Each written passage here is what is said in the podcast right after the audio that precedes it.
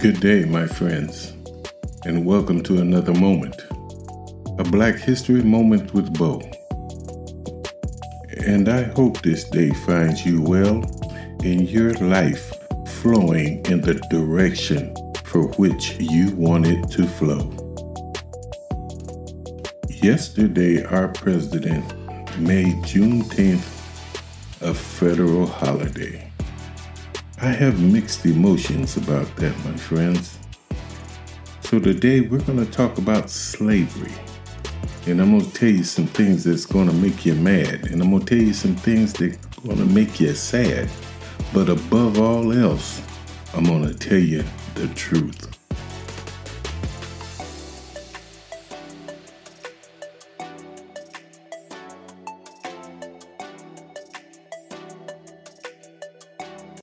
The date and the story of the enslaved Africans have become symbolic of slavery's roots.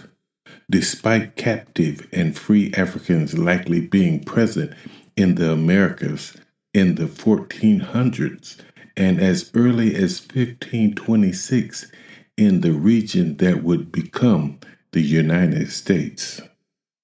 The fate of enslaved people in the United States would divide the nation during the Civil War. And after the war, the racist legacy of slavery would persist, spurring movements of resistance, including the Underground Railroad, the Montgomery bus boycott, the Selma to Montgomery March, and the Black Lives Matter movement. Through it all, black leaders, artists, and writers have emerged to shape the character and identity of a nation. To satisfy the labor needs of the rapidly growing North American colonies, white European settlers turned in the early 17th century from indentured servants, mostly poor Europeans, to a cheaper, more plentiful labor source, enslaved Africans. After 1619, when a Dutch ship brought 20 Africans ashore at the British colony of Jamestown, Virginia, slavery spread quickly through the American colonies. And although it is impossible to give accurate figures, some historians have estimated that six to seven million enslaved people were imported to the New World during the 18th century alone, depriving the African continent of its most valuable resource, its healthiest and ablest men and women. After the American Revolution, Many colonists, particularly in the North, where slavery was relatively unimportant to the economy, began to link the oppression of enslaved Africans to their own oppression by the British. Though leaders such as George Washington and Thomas Jefferson, both slaveholders from Virginia, took cautious steps toward limiting slavery in the newly independent nation, the Constitution tactically acknowledged the institution, guaranteeing the right to repossess any person held in service or labor, an obvious euphemism for slavery. Many northern states had abolished slavery by the end of the 18th century, but the institution was absolutely vital in the South, where black people constituted a large minority of the population, and the economy relied on the production of crops like tobacco and cotton. And yes, Congress outlawed the import of new enslaved people in 1808, but the enslaved population in the U.S. nearly tripled over the next 50 years and by 1860 it had reached nearly 4 million, with more than half living in the cotton producing states of the South. In the years immediately following the Revolutionary War, The rural South, the region where slavery had taken the strongest hold in North America, faced an economic crisis.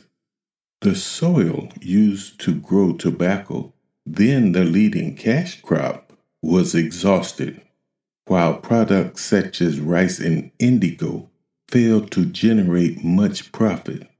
As a result, the price of enslaved people was dropping, and the continued growth of slavery seemed in doubt. As the growth of the cotton industry led greatly to an increased demand for enslaved Africans, the prospect of slave rebellion, such as the one that triumphed in Haiti in 1791, drove slaveholders to make increased efforts to prevent a similar event from happening in the South.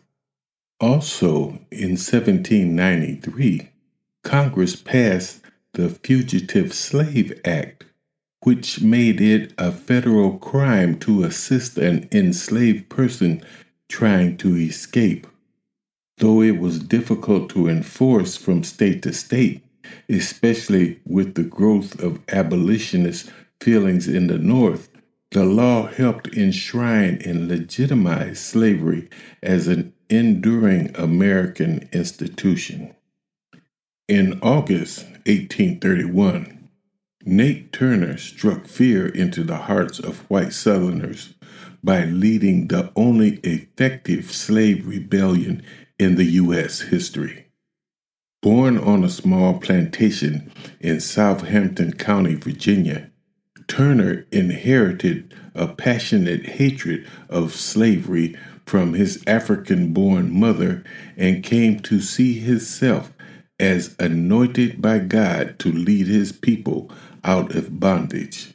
In early 1831, Turner took a solar eclipse as a sign that the time for revolution was near, and on the night of August 21st, he and a small band of followers killed his owners, the Travis family, and set off toward the town of Jerusalem, where they planned to capture an armory and gather more recruits.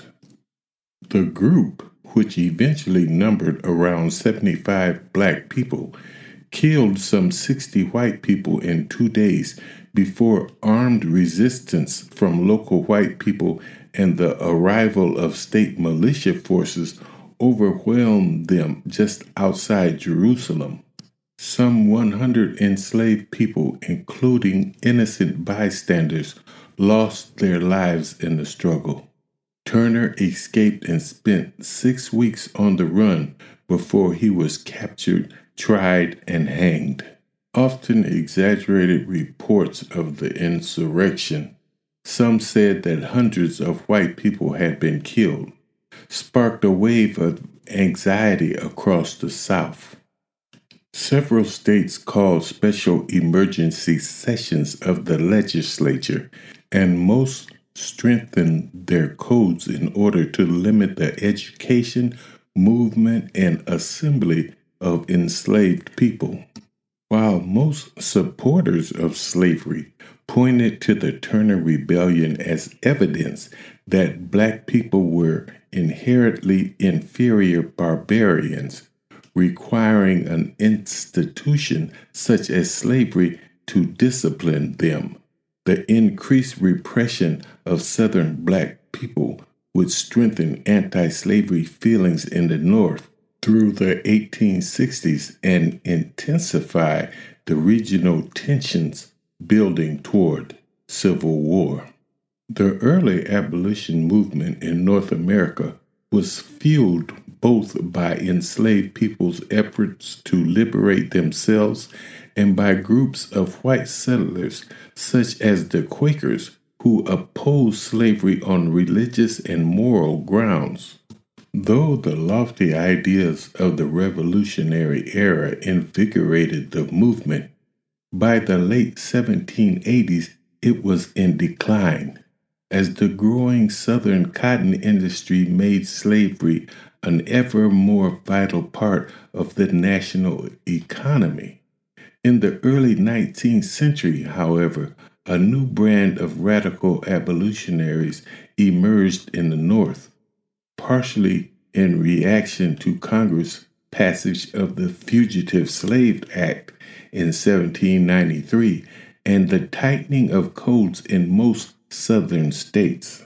One of the most eloquent voices was William Lloyd Garrison, a crusading journalist from Massachusetts who founded the abolitionist newspaper The Liberator in 1831 and became known as the most radical of American anti slavery activists. Anti slavery Northerners, many of them free black people, had begun helping enslaved people escape from Southern plantations to the North via a loose network of safe houses as early as the 1780s called the Underground Railroad. A native of Connecticut, John Brown struggled to support his large family and move restlessly from state to state throughout his life, becoming a passionate opponent of slavery along the way. After assisting in the Underground Railroad out of Missouri and engaging in the bloody struggle between pro and anti slavery forces in Kansas in the 1850s, Brown grew anxious to strike a more extreme blow for the cause. On the night of October the 16th, 1859, he led a small band of less than 50 men in a raid against the federal arsenal at Harper's Ferry, Virginia. Their aim was to capture enough ammunition to lead a large operation against Virginia's slaveholders. Brown's men, including several black men, captured and held the arsenal until federal and state governments sent troops and were able to overpower them. John Brown was hanged on December the 2nd, 1859. His trial riveted the nation, and he emerged as an eloquent voice against the injustice of slavery and a martyr to the abolitionist cause. Just as Brown's courage turned thousands of previously indifferent Northerners against slavery, his violent actions convinced slave owners in the South beyond a doubt that abolitionists would go to any length to destroy the peculiar institution. Rumors spread of other planned insurrections, and the South reverted to a semi war status. Only the election of the anti slavery Republican Abraham Lincoln as president in 1860 remained before the Southern states would begin severing ties with the Union, sparking the bloodiest conflict in American history. In the spring of 1861, the bitter sectional conflicts that had been intensifying between North and South over the course of four decades, erupted into civil war, with 11 Southern states seceding from the Union and forming the Confederate States of America.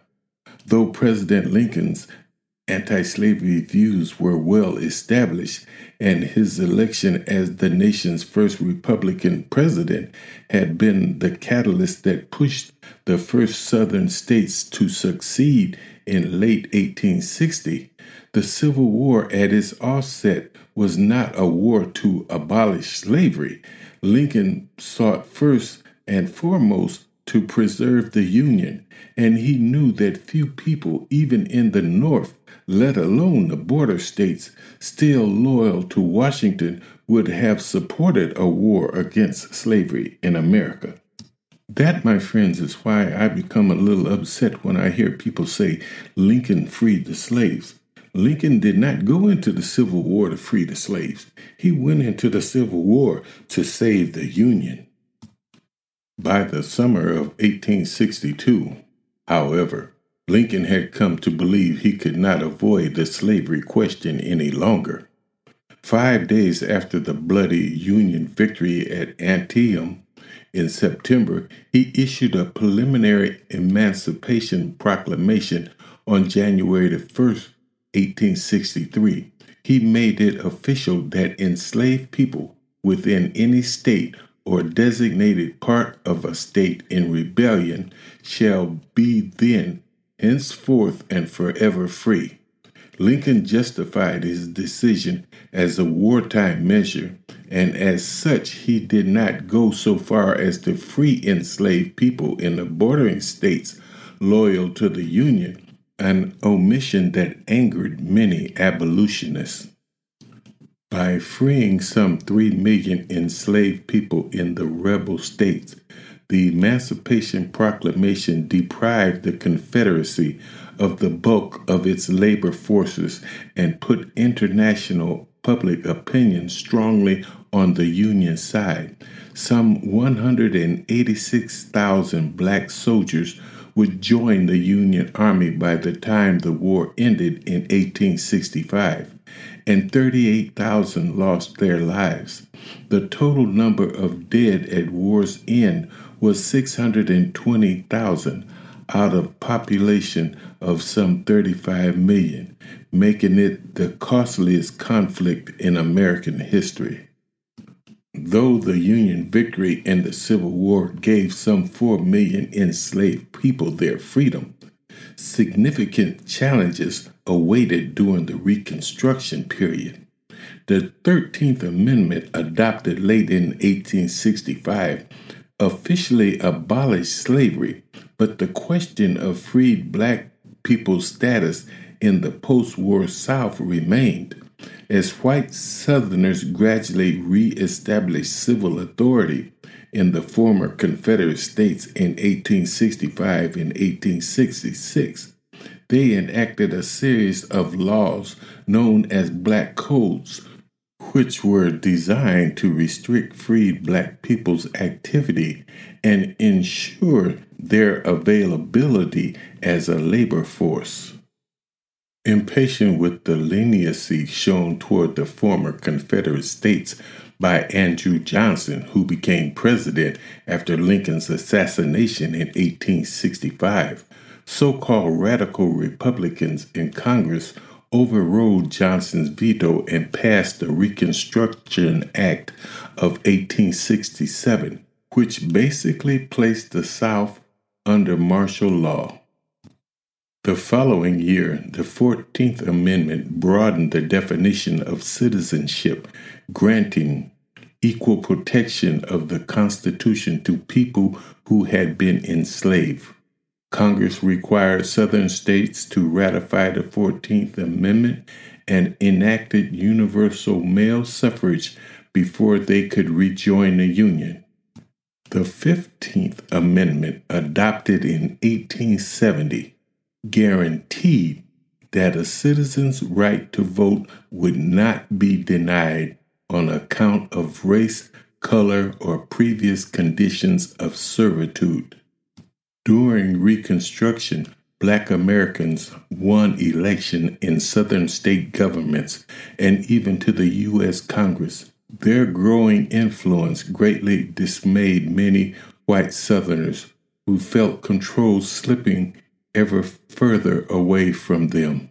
The white protection societies that rose during this period, the largest of which was the Ku Klux Klan, sought to disenfranchise black voters by using voter suppression and intimidation as well as extreme violence. By 1877, when the last federal soldiers left the South and Reconstruction drew to a close, Black Americans had seen dishearteningly little improvement in their economic and social status and what political gains they had made had been wiped away by the vigorous efforts of white supremacist forces throughout the region. My friends, that music tells me that it is that time.